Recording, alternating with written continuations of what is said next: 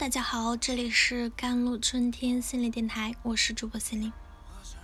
今天跟大家分享的文章叫做《你气得红了眼，看世界就是猩红一片》。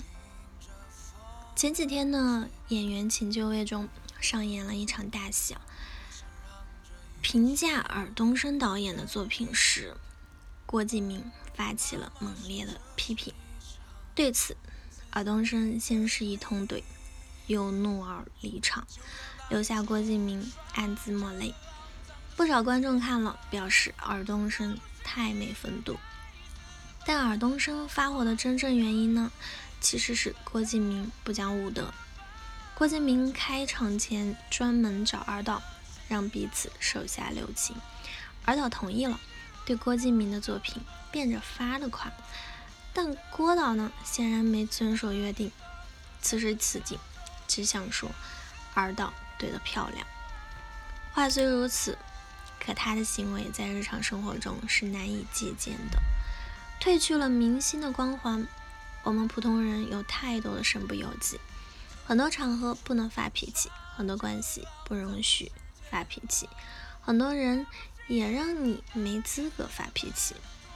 成年人的情绪里，永远少不了忍耐二字，愤怒。总是以愚蠢为开端，以后悔为结束。你也许发现了，发完脾气的都会后悔。气头说的话总是智商掉线。其实不是不能发脾气，而是要看场合以及有没有必要。说白了，在公众场合发脾气，丢自己的形象；对着说不通的对象发脾气呢，是白费力气。一九八五年，一项研究发现，爆炸性的愤怒，也就是对人发泄，会对心理产生不良影响，这会导致一个人的适应性变差，下次遇到问题更容易爆发情绪。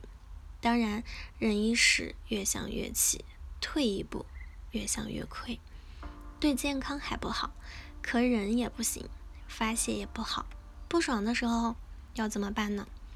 教你三招，让你体面的表达愤怒，谁也别想得罪我们。第一招，显性表达。如果你观察过吵架的情侣，就会发现一个现象：大多矛盾来源于说话不直接，话都藏在了情绪里。够了，你知不知道我下班后做顿饭多累？我不就和同事吃个饭，你至于吗？我怎么不至于啊？你光想着你自己，你不觉得你管的也太多了吗？不累吗？最后吵来吵去，成了互相的指责，站在了对立面。女方希望对方理解自己辛苦，男方呢希望对方给自己更多的自由。可是真正的需求谁都没有说出口，何谈理解彼此？显性表达，简单来说就是。敞开天窗说亮话，很少有人故意在惹你生气，也许只是无心之事。这个时候，先把自己的感觉说出口，让对方了解你的不满，或许问题就会迎刃而解。当然，难的不仅是说出口，还要自我觉察。让一个人发现自己的负面情绪，也是件痛苦事儿呀。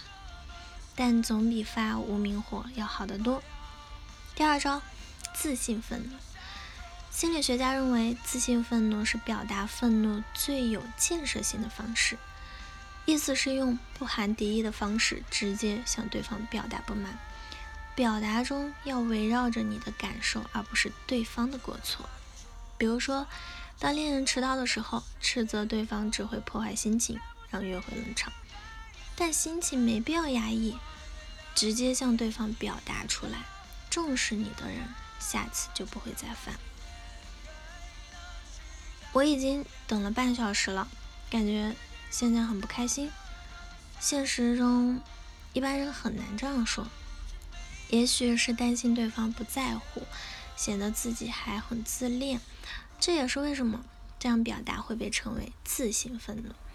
会这样表达自己的人，是一个真正自尊自信的人，不怯于表达自己。在节目，我们长大了。马天宇说自己以前很爱朝家人发脾气，后来他意识到这是一种迁怒，不敢直面的真正冒犯自己的人。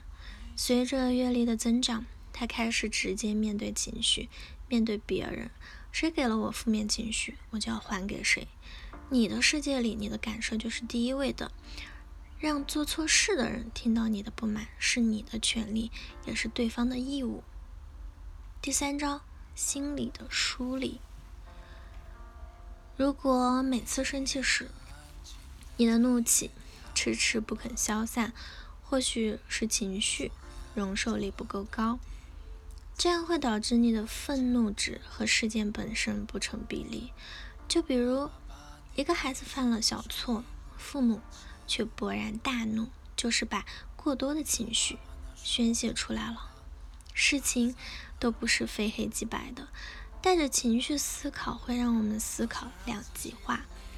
一个人有多幸福，不是看经历过多少好事，而是他能否从坏事中也品出快乐的滋味。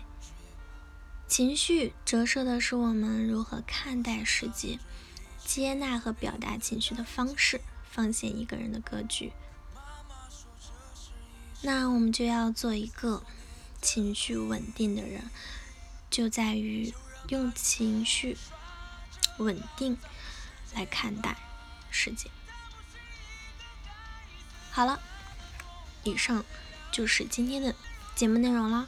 咨询请加我的手机微信号：幺三八二二七幺八九九五，我是司令，我们下期节目再见。